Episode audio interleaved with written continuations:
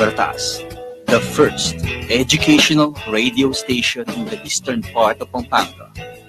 Radio, Libertas. Radio Libertas, ang puso ng bayan.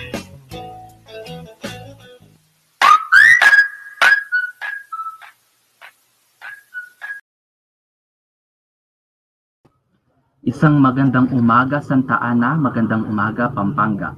Muli po kami nagbabalik ang barkadahan sa paalang puso ng puso ng Radio Libertas, the first educational radio station in the eastern of Pampanga. Isang bagong taon na puno ng makabago at makabulong usapin na naman ang mapapakinggan. Tara alamin ang mga programa ng Paaralang May Puso.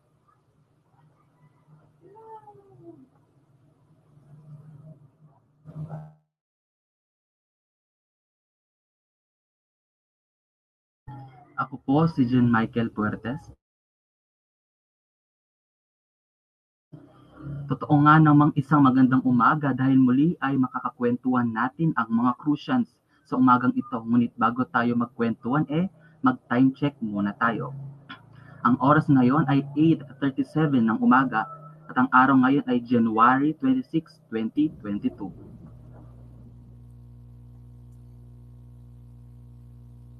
Yan, sigurado naman akong nakapagpahinga na ang mga crucians sa isang ligong health break sa ating paaralan. At ngayong week, ang simula na naman ng ating pag-aaral. Tama ba, tama ba partner? Oo, tama ka dyan, partner. No? Uh, uh, gaya nga ng iyong nabanggit, ay muli na naman tayong uh, nakadating sa panibagong uh, linggo ng ating pag-aaral. No? At tuloy-tuloy na ang ating klase. Ayan. At kamustahin naman kaya natin ang mga crucians. Uh, i-comment nyo lamang ang inyong mga ginawa noong health break at babasahin namin yan dito sa Radyo Libertas. Yan, habang nag-aantay tayo ng mga comment ng ating mga live viewers sa Facebook page. At of course, kamustahin ko muna ang aking partner. Ayan, partner, kamusta ka at kamusta ang iyong health break at ano-anong mga ginawa mo noong uh, linggong pagpapahinga natin sa pag-aaral? Ayan, partner, no? Kung kukumustahin mo ang health break ko, at totoo namang uh, napakalaking tulong nito sa akin, no? Dahil nga, marami talaga ang nagkakasa- nagkakasakit last week. Actually, hanggang ngayon, no, marami pa rin ang nagkakasakit. Pero, uh, naging way itong health break na to para sa akin, para uh, ma-prioritize ko yung health natin, para makapag um, unwind tayo sa lahat ng stress na pinagdaanan natin during noong uh, New Year or yung mga may occasion sa atin, syempre napagod tayo, ganyan. Kaya hindi natin maiiwasan talaga na magkasakit. Ayan, ikaw ba partner, kamusta ang health break mo? Ayun no partner, wow naman talaga at siguradong may napulot ang mga tagapakinig natin lalo na sa mga kapwa nating Crucians. Uh, kung um, ako partner, ginawa ko sa health break ko ay nagbasa-basa ng mga libro, uh, nagpahinga din, uh, nasa bahay, at nag, medyo nag-workout din ng pakonti-konti upang, alam mo yon yung mga fats or yung mga stress na naipon, eh, ma-burn, ma-burn natin sa pag-exercise. Ayun, tama ka dyan, partner, no? Ah, sobrang importante rin talaga ng pag-workout during ng health break. Actually, kahit hindi health break, dapat um, nag-workout tayo kasi sobrang laking tulong ng magagawa nito sa atin, no? Dahil hindi lang naman uh, gamot ang makakapagbigay protection sa atin or yung vaccine, kundi yung mga self, um, self, uh, yung mga ginagawa natin para sa sarili natin, yun nga, katulad ng sinabi mo, pag-workout, ganyan. Ayan no, partner, ngunit uh, bago tayo magpatuloy sa ating uh, pag-uusap o pagkukwentuhan, ay itatanong ko muna sa iyo dahil ito rin ang segment natin para sa umagang ito, no? Uh, ayan, partner, ano bang pumapasok sa isipan mo kapag uh, naririnig mo ang salitang internship o OJT? Yan no, partner. Uh, tayo, alam naman natin na pangalawa tayo sa batch ng K-12 at nagkaroon tayo ng mga work immersion ng senior high school tayo. So, um, masasabi ko lang, yung internship siguro, pumasok sa isip ko, uh, parang traba, future trabaho na siya. Yung mga ginago yung mga da, yung mga gagawin na sa future mga field natin ganon. Ikaw partner naman ano bang pumapasok sa isip mo kapag narinig mo yung salitang internship or OJT Ayun no, partner, bago ko sagutin dito, eh nakikita ko na ang daming nagko-comment sa live natin ngayon, no? Uh, ayan, babatiin ko lang ng good morning si Ma'am Jane Martin, Martinito Bulaon. Ayan, good morning daw sa ating dalawa. No? Talaga namang napaka-supportive ng ating classmate na si Jane. Ayan, good morning din po kay Ma'am Hazel Chupoko. Good morning po and God bless din po sa inyo. Ayan, uh, bumabati rin ng isang magandang umaga dito si Sir Chad Bryan at si Ate Sara. Ayan, good morning Ate Sara and have a great day ahead din po. Ayan no, at babatiin din po namin ang lahat ng nanonood via FB Live and Zeno FM. Ayan partner, no, para sagutin ang katanungan mo sa akin na ano nga ba ang naiisip ko o pumapasok sa isip ko kapag naririnig ko ang salitang internship o OJT. Ayan no, para sa akin, kasi nung grade 12, is nagkaroon na rin kami ng internship o OJT. So para sa akin, isa tong a professional learning experience na nag-o-offer sa mga student ng uh, meaningful ng practical work related sa student's field or study, study career interest ng isang uh, student. And ang internship din ay nagbibigay ng oportunidad sa career para makapag-career exploration and development para rin matuto ng bagong skills at matulungan ang student na ma-develop at ma-achieve ang learning goals nila. At ano, tama ka dyan, partner, no? Ah, napakabilis talaga ng taon at panahon dahil ah, total ay napag-uusapan na rin natin ang internship. Ay, nag-imbita tayo ng guest natin sa fourth year uh, ah, BSBA Financial Management upang pag-usapan kung ano nga ba ang pinagdadaanan nilang pagsubok sa kanilang internship sa gitna ng pandemya. Ayan partner no. Ah uh, Itong guest natin ay si ay isa siyang BS Administration major in Financial Management student na si Jovi Mark Flores. Isa siyang fourth year student sa Holy Cross College. Uh, hello, uh, Sir Jovi. Mag- so, hello, Ayan, hello po. po. So, good morning din. Good morning sa inyo mga, mga guys. So, good morning to Miss Angela and Mr. John Michael Fernandez. Ayan, so, uh, gusto lang namin mag-thank you kay Sir uh, Joey dahil alam namin busy kayo ngayon no sa sa inyong internship pero uh, nap, napaunlakan nyo kami na mag-guest at makakwentuhan ka namin sa umagang ito. Tama ba, partner?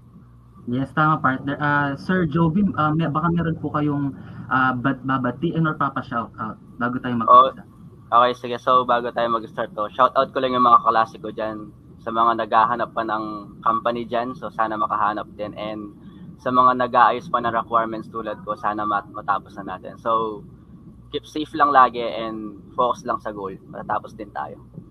Ayan. O, tama nga yung sinabi ni Sir Jovi, no? Dapat um, focus lang. Huwag tayong panghihinaan ng loob, no? Sir, tama po ba? Kasi Oo. isa yan importanteng bagay yan na hindi tayo panghinaan ng loob. Tama ba, partner?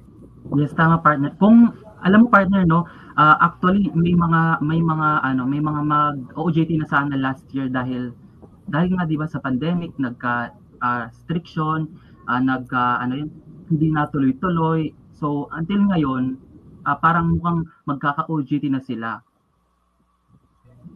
Oo, tama ka dyan, partner. No? At bago natin simulang at tanungin si Sir Jovi tungkol sa internship, ay batiin pa natin ang ibang mga nanonood dito. Ayan, ano bang nakikita mo sa screen mo, partner?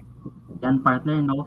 So si uh, Sara Evangelista ay nagsabi siya yung internship partner. Sabi niya, OJT experience that will help us in the future. So tama siya partner at tumpak na tumpak sa sinabi mo kanina. At Good morning din po sa inyo, sabi ni Sir Michael Angelogis Maglangke. At si Ate Regine De La Rosa, ang fourth year uh, DEFCOM seniors natin. No? Uh, good morning po sa inyong lahat at sa mga nakikinig pa sa amin. Ayan, isang napakagandang umaga. No? Ayan, partner, alam kong excited na si Sir Joey. No? Ayan, uh, sisimulan na natin ang pag interview o pakikipagkwentuhan sa kanya upang ma-share niya ang mga knowledge niya when it comes to internship.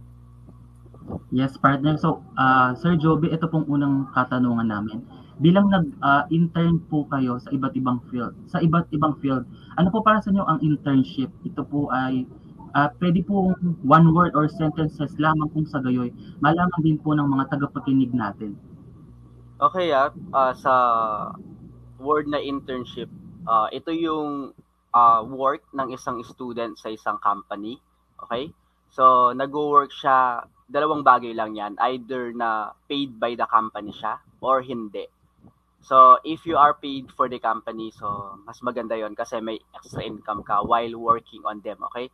So, kapag naman hindi ka paid, so yung parang magiging bonus mo na lang doon or bayad mo is yung magiging experience mo or yung magiging knowledge mo sa pag enter mo sa isang company.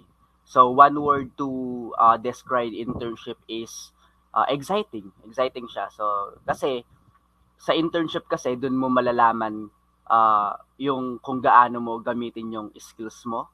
Okay? Kung paano mo magagamit yung natutunan mo sa loob ng ilang taon mong pag-aaral sa iyong ano sa specialization mo or sa major mo. Ayan, uh, tama nga po si Sir Jovi, no? Dahil ang internship ay hindi lang basta-basta pagtatrabaho. Nandito din yung um, matututo ka ng experience, uh, matututo ka ng mga skills na talaga naman magagamit mo kapag uh, nasa working field ka na or nasa tuto- totoong career mo na ikaw. Ayan. At para yes, naman sa... partner. Yes. Go, go JM. Ayan no, partner. Uh, dagdag ko din sa sinabi niya, no? sabi niya nga, parang experience is the best. Uh, alam mo yun, uh, sa experience lang, siyempre hindi matuturo ng school natin yung mga fi- kung anong yung nasa field nila. So parang talagang doon ka matututo, doon mo ma-apply yung mga mga pinag-aralan mo doon sa field na uh, sa, doon sa field na pinili mo talaga. Ayan partner.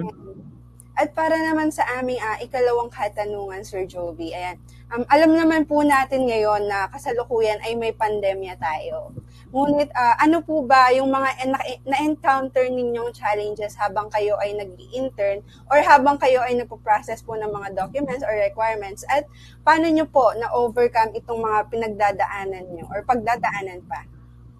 Okay, so yung ano, alam naman natin yung current situation natin ngayon is nasa um, pandemic tayo, okay? So yung first na na-encounter namin sa paghahanap ng company for our internship is yung naghahanap ka lang through online. Okay? So, naging mahirap sa amin yon at sa part ko din na maghanap ng company through online. Unang-una kasi may mga doubt ka eh. May mga katanungan ka kung yung company ba yon is legit siya Ganon. Kung yung company ba yon is uh, makakatulong ba sa'yo. At syempre, hindi mo naman alam yung magiging background ng company. So, yung sa akin, yung ginawa ko sa akin is habang naghahanap ako ng company, nag-send ako ng mga uh, nag-send ako ng resume ko sa mga iba't ibang company.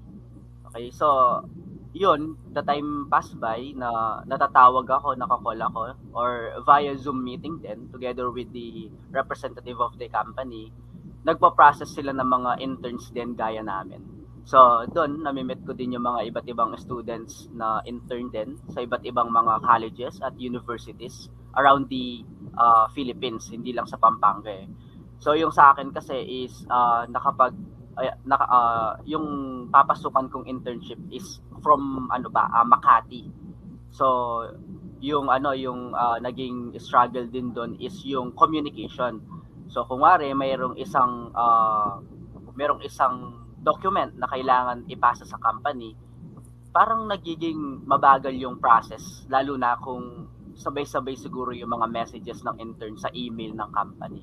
So just like ngayon, yung na-experience namin is nag-send na kami ng memorandum of agreement namin uh, sa company. At saka yung tinatawag naming uh, agreement din ng school at ng uh, hindi parang yung isa memorandum of agreement yung isa parang parang ano siya parang contract siya something doon. Nakalimutan ko lang yung uh, pangalan ng document.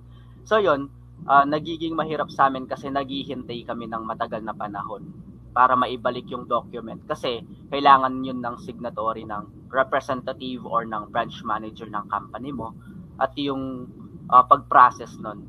So, syempre, pagtitiis din yung ginagawa namin, patience is a virtue, sabi nga nila. So, kailangan natin na mahabang pasensya dun sa ganong situation. So, alam naman natin na iba yung situation kapag face-to-face internship at yung online uh, or virtual internship lang. So yun, yung mga classmates ko din is nag nagkukwentuhan kami sa mga experiences namin sa paghahanap ng uh, company. So na-experience din nila yung syempre na, hindi naman natin maiwasan yung nagfe-feel tayo na pasukan yung isang company. So kahit na gustong gusto natin yung company na yon, if hindi tayo umabot sa tinatawag nilang standard ng company, syempre wala tayong magagawa. So kailangan uh, through lang, uh, magsikap lang para makahanap din ng company lalo na ngayong pandemic. So yun, kapag nakahanap na nakahanap ka naman ng company is magiging masaya naman yung ano yung feeling mo. Syempre, magiging proud ka rin sa sarili mo. Kasi ngayon, yung nagiging uh, online internship is dumadaan pa kami through interview. So, parang nagiging, ano na din siya, parang nagiging uh, job na rin talaga siya na meron first stage of interview, second, hanggang sa final interview. So, luckily na lang kung maipapasa mo yon So, ako, uh, luckily, uh, ano naman, naipasa ko naman yung mga company na pinasukan ko. Pero sabi nga nila, piliin mo yung best at saan ka mag enjoy So ayun, ako nakahanap naman din ako ng company ngayon. So ayun lang.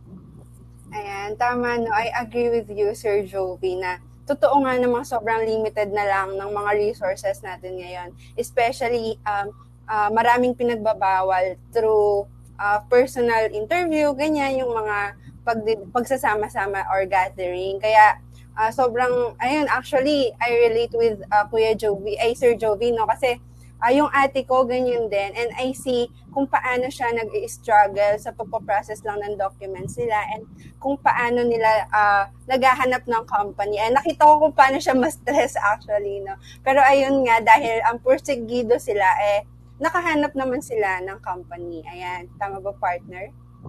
Yes, partner. So, uh, Sir Joey, may follow-up question lang po. Uh, paano po ninyo na-maximize ang oras ninyo sa internship kahit po kayo ay nasa bahay lamang? So yun, kahit sinasabi natin na nasa bahay lang tayo ay may mga iba't ibang mga gawain pa tayo na dapat gawin throughout the day.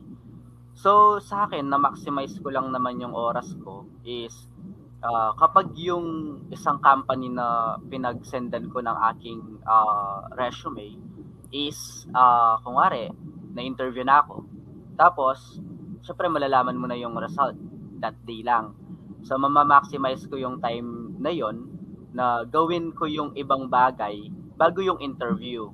So, namamaximize ko rin yung schedule ko. Kung wari, uh, nagsabay yung dalawang company or tatlong company mo na pinagsendan ng resume sa interview mo. Ngayon, magre-request ka kung wari ng uh, if ever na may conflict sa schedule, magre-request ka lang ng may schedule ka sa ibang company. So nagiging ano naman sila, nagiging uh, ano tawag dito? Uh, ta- nagiging Consider. sa part namin, oo, nagiging ano naman sila, nagiging maayos naman sila kasi alam din naman nila yung mga student is nag struggle din sa pag paghahanap ng company for the internship. So, syempre, mo-maximize mo rin yung uh, oras mo by having uh, properly time management. So dapat kailangan kailangan mong gawin is i-manage mo yung time mo ng maayos kasi hindi lang sa pang personal mo magagamit yung time management eh. So in the near future sa future career mo or sa future job mo is magagamit mo rin yung time management as per sabi nga ng ani, aming advisor na si Ma'am Christine, si Ma'am Tin, uh, kahit na nasa online lang kayo, the ano yung uh, talagang future work nyo or yung talagang face-to-face work nyo in the future, hindi lang naman iisa yung ginagawa nyo. Hindi lang, kumare, na-assign ka lang sa ganito, throughout the day, hindi lang yun yung ginagawa, ginagawa nyo, sabi niya sa amin. So, kailangan, dito pa lang sa OJT nyo is matuto na kayong mag-maximize ng time nyo, matuto na kayong guma- uh, gumawa ng time management nyo or ng plan mo for the whole day para hindi magkaroon ng aberya throughout the day na sa internship mo or sa uh, araw sa araw-araw mo na ginagawa. Ayan, no, kuya. Um, and for our third question po, no, uh, para sa inyo, ano po ang pinaka-memorable field experiences niyo or kung hindi pa po kayo nag-start and naghahanap pa rin po kayo ng mga requirements, ano po yung masasabi niyo na so far naging memorable po sa inyo and tumatak po sa paghahanap ng mga company, ganyan? Okay, so yung naging memorable na experience ko sa paghahanap ng company is yung interview. Yung pag interview ng, excuse me, pag interview ng company So kasi kapag nag interview sila, the way na magsalita yung uh, kung are branch manager yung kaharap mo or yung HR nila, syempre sa dami-dami ng mga students na kasama mo sa Zoom, parang nape-pressure ka eh. Just like ako nung na-interview ako dun sa isang company, so siguro nasa 15 lang kami sa isang Zoom and kasama namin is tatlong uh, tatlong representative ng company. So yon syempre na-evaluate ka dun sa interview na yon and kung wari, ikaw nasa pang yung list mo is nasa pang huli ka pa lang, nape-pressure ka eh kasi yung mga nauunang sumasagot, mga bigatin eh. Pero as well as na, syempre, yung sinasagot nila, nagkakaroon ka rin ng idea. Pero syempre, extract the best lang. Yung kunin mo lang yung best na idea. Kasi hindi naman lahat ng mga interview na pinapasukan mo na nakakasama mo is nagiging akma dun sa question. So yun, based naman sa uh, pag-aayos namin ng documents is naging memorable yung kahapon. Kasi kahapon nag-ayos kami ng PhilHealth card namin. So yun, nagkasa, nagkakasa, uh, nagkasama-sama kaming mga magkaklase. Even yung mga naging nag, nakaklase ko sa marketing management sa mga major subjects namin. Kasi sa nung face-to-face pa, yung FM students lang sa Holy Cross is, uh, if I'm not mistaken, pito lang yata kami. So, ayun. Uh, hanggang sa dumami kami, hanggang naging sa 20 plus kami yata ngayon. Or 15 plus, ganun. So, yun, yung mga ibang kaklasiko na hindi ko na nakikita ilang years na uh, nung uh, pagkatapos ng face-to-face is nagkita-kita kami sa isang place, dun nga sa PhilHealth Center, dun sa, ano, sa San Fernando. So, yun, nagkaroon kami ng kahit konting time lang na pagbabanting at yun, kumain sa labas, ganun. And naging masaya naman yung experience na yun kahit pagod lang sa pag-ayos namin ng documents namin kahapon. Yes, tama sa, tama si Sir Jovi no partner. So, uh, Sir Job, ito pong pang-apat na tanong namin. Ano pong mga advice nyo sa mga susunod sa inyo na mag-internship sa Holy Cross College po? Okay, so yung magiging advice ko lang sa mga susunod na mag intern is uh, unang-una, uh, i-align nyo yung course nyo dun sa papasukan nyo na internship program sa isang company. So, kami kasi, kaming mga magkakaklase, nag-join kami dun sa mga group sa Facebook, madami namang group dyan eh, na in, online internship. So makikita natin sa ano sa Facebook online internship. So yung mga iba't ibang company doon or yung mga recruiters nila, nagpo-post sila doon ngayon, makikita mo dun sa poster nila kung ano yung hinahanap nila. So, kung ikaw, student ka, kung wari, isa kang marketing management student or financial management, kung wari, hinahanap lang nila is uh, psychology, psychology major, ganon, or HR major. So, syempre, bilang med- medyo malayo naman yung, or talagang malayo naman yung connection ng course mo sa course ng hinahanap nila, So, wag mo nang i-try na mag-push through doon, doon sa company na yon Kasi, in the near future kasi, yung magiging experience mo sa internship mo is magagamit mo rin for the job mo. So, syempre, yung wise company, kapag nilagay mo yan sa CV mo or sa resume mo, kapag nilagay mo yung background mo sa internship mo is hahanapin kasi nila kung ano yung naging uh, experience mo dun sa internship mo. So, syempre, kung ako, kung wari owner ako ng company or recruiter ako ng company or HR ko ng company, kung nakita ko dun sa curriculum vitae ng isang nag apply na malayo yung naging internship uh, experience niya sa kanyang major. So, syempre, mapapaisip ka talaga kung ano yung magiging work niya, 'di ba? Kung ano yung magiging outcome niya pag pinasok mo siya sa company mo. So, yun yung first advice ko is hanap ka ng isang company na makakatulong na sa major mo, na related talaga sa major mo. And next advice ko naman sa mga susunod na mag intern is kung uh, dadatnan nyo pa yung ganitong situation na online internship, so hindi advice ko lang, huwag kayong mag-focus sa isang company kapag naghahanap kayo ng internship program sa isang company. So as long as uh, possible, mag-send ka ng mga iba't ibang uh, mag-send ka ng CV mo ng sa iba't ibang company. So as long as na marami yung napagsesendan mo, marami yung chances mo na makapasok ka sa isa, isa sa mga company na yon. So ako siguro nakapag-send ako sa company, siguro kahit hanggang 15 companies na pag-sendan ko ng resume ko. So yun, luckily, yung mga unang nagre-respond, syempre sila yung una mong papasukan sa interview mo or sa orientation nyo, ganun. So yun, kapag kapag yung company na yon feel mo hindi fits hindi siya fit sa magiging uh, experience mo or sa gusto mong makamit sa internship mo, wag mo munang i-push through. Kasi may mga company naman na maghihintay sila kailan ka magi start or kung magpo-push through ka sa onboarding nila. So yung onboarding na tinatawag nila, yun yung time na magi start ka na na magtatrabaho sa kanila. So ngayon, sa online internship kasi na na, na experience namin is dumadaan muna kami sa orientation after orientation interview, then malalaman mo kung uh, fit ka sa company nila or qualified ka.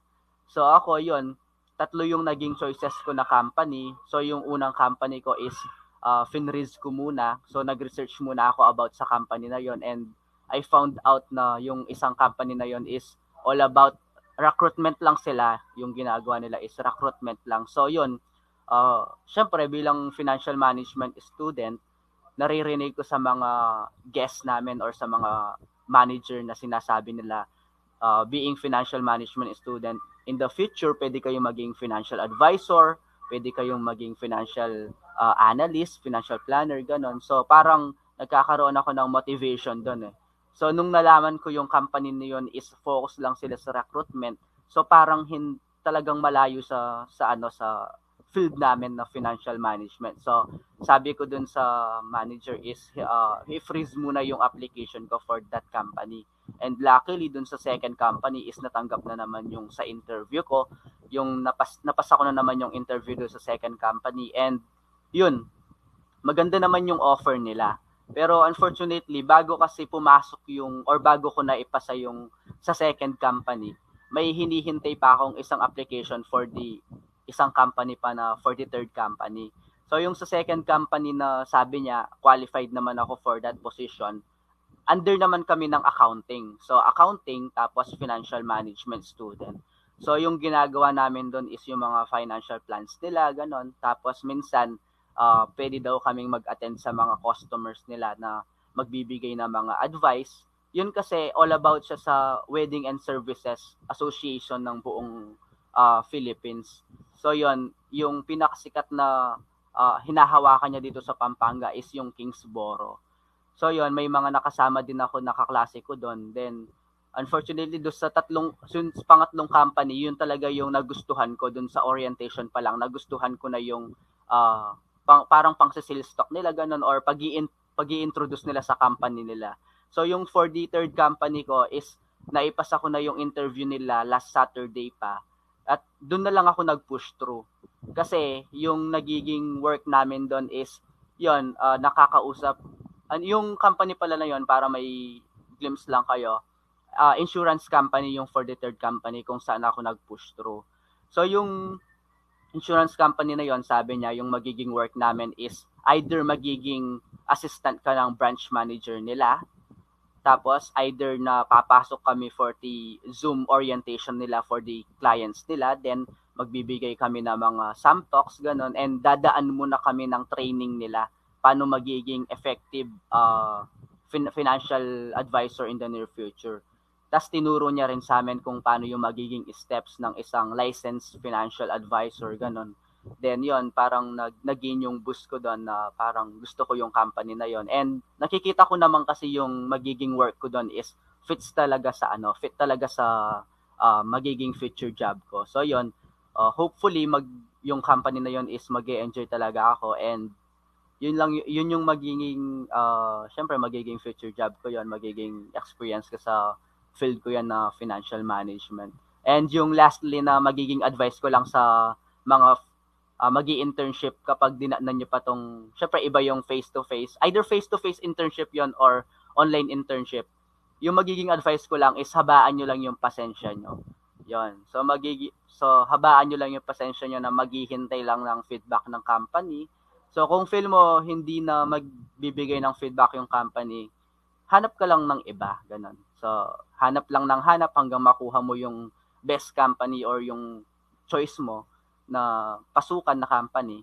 And yun lang, hard work lang, yung laban lang, laban lang tayo ng laban kasi yung mga company is pahirapan talaga yung pagpasok kasi hindi lang iisang school yung kinekater nila.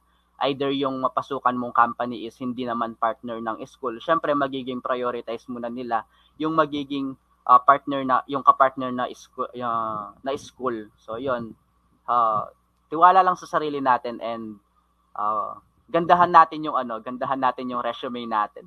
Pwede naman tayo mag-search sa ano sa tawag dito sa website or sa mga different website gaya ng Canva, makakagawa tayo ng mga resume doon or uh, iba't ibang mga documents doon. Kasi minsan tinitignan siguro ng company or tinitignan din probably ng company kung paano mo i-elaborate yung uh, experience mo or yung sarili mo through resume. Siyempre, yun muna yung magiging basis nila. Siyempre, kung maganda yung resume mo or yung curriculum vitae mo, kung maganda, siyempre, possible na ma- mapalista ka sa mga magiging ano nila, magiging choice nila.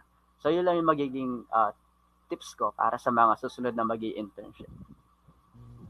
Ayan no, mm. talaga namang uh, napakaganda ng mga share na tips ni Sir Jovi no. And I agree with him no na dapat kapag hahanap tayo ng company na pag i-intern natin o pag OJT natin is dapat swak talaga sa course na um, nakuha natin. And totoo nga, patience is a virtue no dahil wala naman tayong mapapala kung magiging mainipin tayo at sobrang importante ng pagiging pasensyoso sa mga ganyang bagay katulad ng kapag naghahanap ka ng trabaho o di naman kaya ng pag intern di ba partner? Yes, partner, no, dagdag ko din na dapat talaga madiskarte ka, no? May plan, may plans ka, may plan A, plan B, para alam may choices ka kung sino nga ba yung mga fit sa'yo, kung sino yung magtatawag sa'yo agad-agad na company na gusto mo.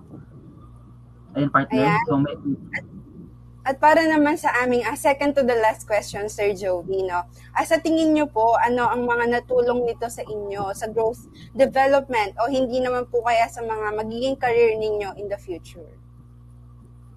so yun sa growth development, yung naitulong ng paghahanap namin ng company or internship sa mga company namin is unang-una yung pagtitiwala mo sa sarili mo kasi syempre, kung sasalang ka sa isang interview, kung hindi ka tiwala sa sarili mo, syempre, hindi mo ma-elaborate o hindi mo maipapakita sa representative ng company kung gaano mo kagusto yung uh, company nila or kung gaano mo kagusto yung magiging experience mo doon.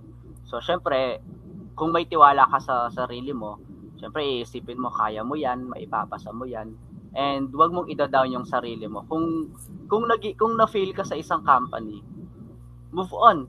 Siyempre, i-face mo lang, move on ka lang doon. Then, wag kang mag-stuck na nag-fail ako, what if nag-fail ako, nag-fail pa ako sa susunod. Wag positive mindset lang tayo.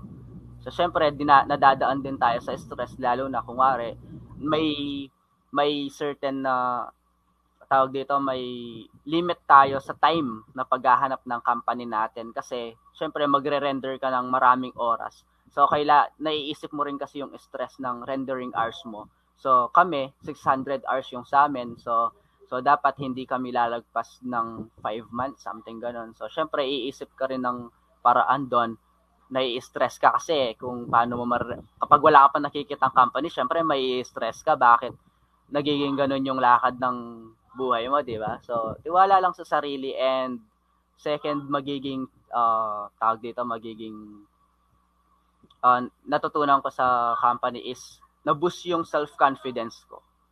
So, syempre, may self-confidence naman ako before na humarap sa mga tao. Pero yung nakakaharap mo kasi ngayon is mga big universities. Ganun.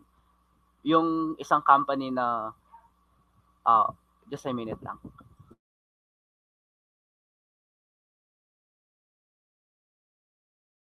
Okay, so uh, sorry, sorry na interrupt tayo. So, 'yon.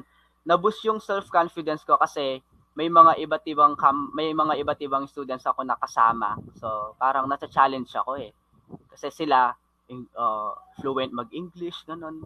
Yung mga background nila is sobrang bigatin ng mga background nila, yung mga naging experience pa lang nila sa school nila yung, mag, yung mga naging positions nila before na related sa mga or related sa course nila, kung paano nila nilakad yung mga positions na yun, kung paano nila ginawa yung mga accomplishment nila.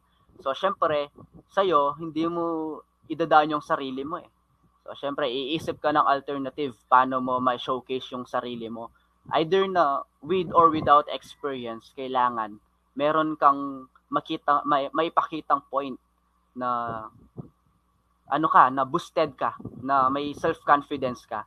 Kasi kapag may self-confidence ka or yung parang kapalan mo yung mukha mo, ganun. So yung, minsan nga natatawa ako sa mga klase ko, ganun, sabi nila, uh, minsan sabi ko, ay nahihiya ako. Tapos tatanong nila, ay may ganun ka pa ba? Mga ganun. So, so syempre dapat ikaw bilang uh, magtatapos ka na or uh, mag intern ka na, kailangan kapalan mo yung mukha mo.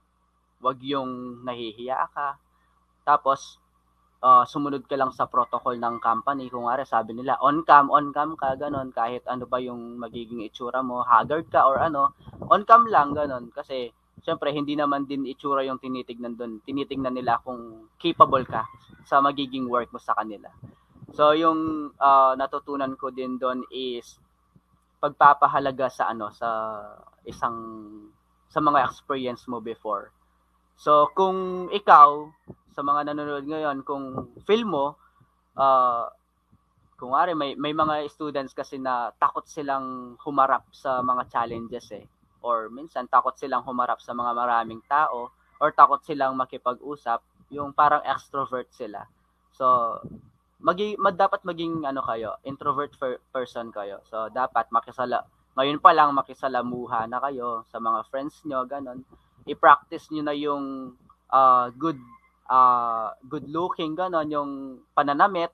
Minsan kasi may mga may, may, may mga nakakasama ko nasa interview kami naka t-shirt lang naka sando ganon. So dapat magiging applicable din yung pananamit mo ganon sa magiging uh, interview mo. Hindi lang naman sa uh, online interview yan eh magiging sa face to face interview din dapat magiging presentable ka kasi tinitignan din ng mga ibang company yan or lahat ng company naman siguro presentable dapat yung nakukuha nilang intern or magiging uh, cam, uh, employee nila. So yun, so dapat uh, i-practice mo na yung sarili mo. Kung ano yung weaknesses mo ngayon, dapat gawin mo na siyang strength. Huwag lang mawalan ng pag-asa. So yun, yun lang yung mga magiging advice ko or natutunan ko sa ma- sa aming paghahanap ng online or ng company sa online. Ayan, yes, partner. Mm-mm. Tama, tama yung sinabi ni Sir Jovi, no? Na yung, yung weaknesses mo, uh, turn mo into strength, partner. Ayan, ang dami nating natutunan kay Sir Jovi no, ngayong umaga. As in, uh, napuno ako ng wisdom and knowledge from him. And totoo nga yung sinabi niya, no, na sa isang uh, internship or OGT, hindi hindi uh, importante din na nade-develop, nade-develop yung personal skill yung personal skills mo katulad ng sinabi niya na dapat maging mas pagpahalaga tayo sa mga uh, past experiences natin and yung magkaroon tayo ng self-confidence, nabuboost din yung self-confidence natin. Ayan, and for our, and for our last question na Sir Jovi, um, kanina tips sa kung uh, pa, uh, sa mga susunod na internship. Ngayon naman tips po, pwede po ba kayong magbigay ng uh, ilang tips din or kahit mangilan-ngilan lang po para sa mga iba pang student na magsisimula pa lang ang internship, uh, kung paano magiging productive at kung paano po nila ma-enjoy ang intern na kanilang gagawin. Kasi katulad po na sabi nyo, di ba, merong mga students na minsan takot humarap sa mga challenges. So, ano po bang pwede mong ibigay na advice sa? Okay, so as a student pa lang, so hindi ko pa nararanasan yung talagang onboarding internship namin. So parang magiging advice ko lang or yung uh, para maging productive ka sa internship mo. Yung, yung nga sinabi ko kanina, so una, tiwala lang sa sarili tapos magkaroon ka ng with with a touch of time management syempre. So yung render mo na hours or yung ibibigay mong oras sa company just kung 8 hours yon so dapat uh, magiging productive ka sa way kapag meron kang time management. Kung syempre ikaw, madami kang madaming pinapagawa yung company sa iyo, syempre hindi mo maiiwasan diyan yung stress eh. May stress ka doon eh. Kasi minsan nagsasabay-sabay yung mga pinapagawa, may pinapapas dito, may pinapagawa dito, may pinapa-edit, ganun. So, syempre, kung wala kang time management nun, ano lang, uh, magiging magulo yung lakad ng ano, lakad ng pag-aayos mo doon or yung pagtatrabaho mo. Siyempre, kung may time management ka, kung wari, sabi nila, gawa ka ng ganito. So, feel mo, sa sarili mo, magagawa mo lang yan ng isang oras or ilang minutes lang. So, gawin mo yon So, gawin mo siyang step-by-step procedure. Siyempre, kailangan naman lahat natin na may mga step-by-step tayo para maging smooth yung lakad natin at magiging uh, walang aberya sa mga sa work natin. And enjoy lang kasi uh, huwag kang magpakulong sa sarili mong haula ganun. Parang ganun. Uh, hanap ka ng iba Kunwari, hindi ibang hindi namang ibang company no. So, hanap ka ng ibang makakatulong sa iyo.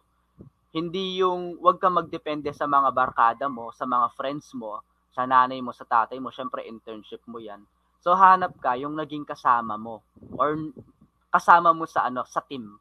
So sa mga sa online internship kasi is uh, may mga ano, may mga ka-team ka diyan. So, kung ara sa isang team, sampu lang kayo. Syempre, may mga iba't ibang ginagawa lang kayo diyan. So just like sa amin, dun sa company namin, dun sa team namin, is uh, nine lang kami. So ako, ginawa ko, uh, ngayon pa lang, nag-reach out na ako dun sa mga naka- magiging makakasama ko. So syempre, kapag na-reach out mo yon nakuha mo yung nakuha mo yung loob nila or nakapag-communicate ka na sa kanila, hindi ka na mahihiyang magtanong in the near future kung paano gawin yon kung anong gagawin dito. Kasi wala namang masamang magtanong eh. Hindi naman masama yung nagtatanong ka lagi. Kasi sa pagtatanong minsan or madalas natututo ka rin eh. Syempre, hindi mo naman itatanong yung isang bagay sa kanila kung alam mo nang gawin. So ayun, enjoy mo lang in a way na uh, set aside mo yung ano, set aside mo muna yung mga sa paligid mo, just like yung barkada mo. Kung wari, ikaw nag intern ka, tapos may mga happy-happy, may mga happenings, syempre alam mo enjoy yun eh. Pero syempre para makikita mo parang bored ako sa internship, gagawa muna ako ng paraan para makapag-absent today, ganun. So wag mong gawin, wag na wag mong gawin 'yon. Enjoy mo siya in a way na focus ka lang, focus ka lang sa intern mo kasi yung internship mo na 'yon is para sa future mo rin 'yon. And para sa magiging uh, lakad din ng buhay mo 'yon. Syempre, kapag hindi mo in-enjoy yung isang bagay, syempre hindi wala kang matututunan doon. And then, yung sa company naman, enjoy, magiging, um, or magkakaroon ka lang ng enjoyment doon kapag alam mo yung company na yon is uh, gustong-gusto mo siya. So, yung sa akin, nagkaroon ako ng three, three choices. So, yung sa second choices ko kasi through ko na sana, sabi ko parang parang nag-aalangan ako dito, parang parang na, parang something may kulang. Then nung naging yung third choice ko nga na company, yung life yung insurance company na yon is choice ko talaga yon. At yon naging happy ako doon nung naging nung sabi nila uh, naipasa ko na yung interview so mag-aayos na ako ng mga requirements namin ganun. So syempre kapag gustong gusto mo yung company na yon doon mo mararanasan yung enjoyment. Wag mong wag mong gagawin na never mong gawin yung taken for granted ganun wag mong wag na wag mong kukunin yung company na uh, gin, kinuha mo lang siya kasi no choice ka na So, hanggat may oras, laban lang. Push through lang. Hanap lang ng hanap. Mahahanap mo rin yung ano, yung para sa iyo talaga. So, yun. Ayun. Yun yung mga Ayan no, uh, sobrang dami nating natutunan ngayon sa pakikipagkwentuhan natin kay Sir Jovi, no. Uh, talaga naman kahit second year student pa lang ako, feeling ko eh marami na akong alam kapag nag-intern. Tama ba, partner? Yes, tama partner. So, uh, maraming maraming salamat po Sir Jovi Mark Flores sa pag uh, pag-accept sa invitation po namin dito. Opo, maraming salamat po at uh, napaunlakan nyo kami sa umagang ito, no? Ayan. At uh, ayan partner, uh, ituloy na natin ang ating kwentuhan. Yes, partner. So, school announcement naman po yan and upcoming events sa ating paaralan sa Holy Cross College. So, meron pong sa month of February, pinning ceremony po ng EDUC and Psych uh, student po. And meron po ongoing GAD o Gender and Development uh, guidance sa Guidance and Counseling Services Division sa school. And Paalala po bago pumasok sa ating paaralan ay mag-fill up ng contact tracing form, magsuot ng face mask, magdala ng sariling alcohol at sariling ballpen, sumunod sa minimum health protocol at social distancing. Lumipas man ng isang oras na talakayan, magpapatuloy pa rin kami sa kwentuhan at barkadahan. Muli po, ako si John Michael Puertes At ako naman po si Angela David. Maraming salamat po. at ingat po kayong palagi.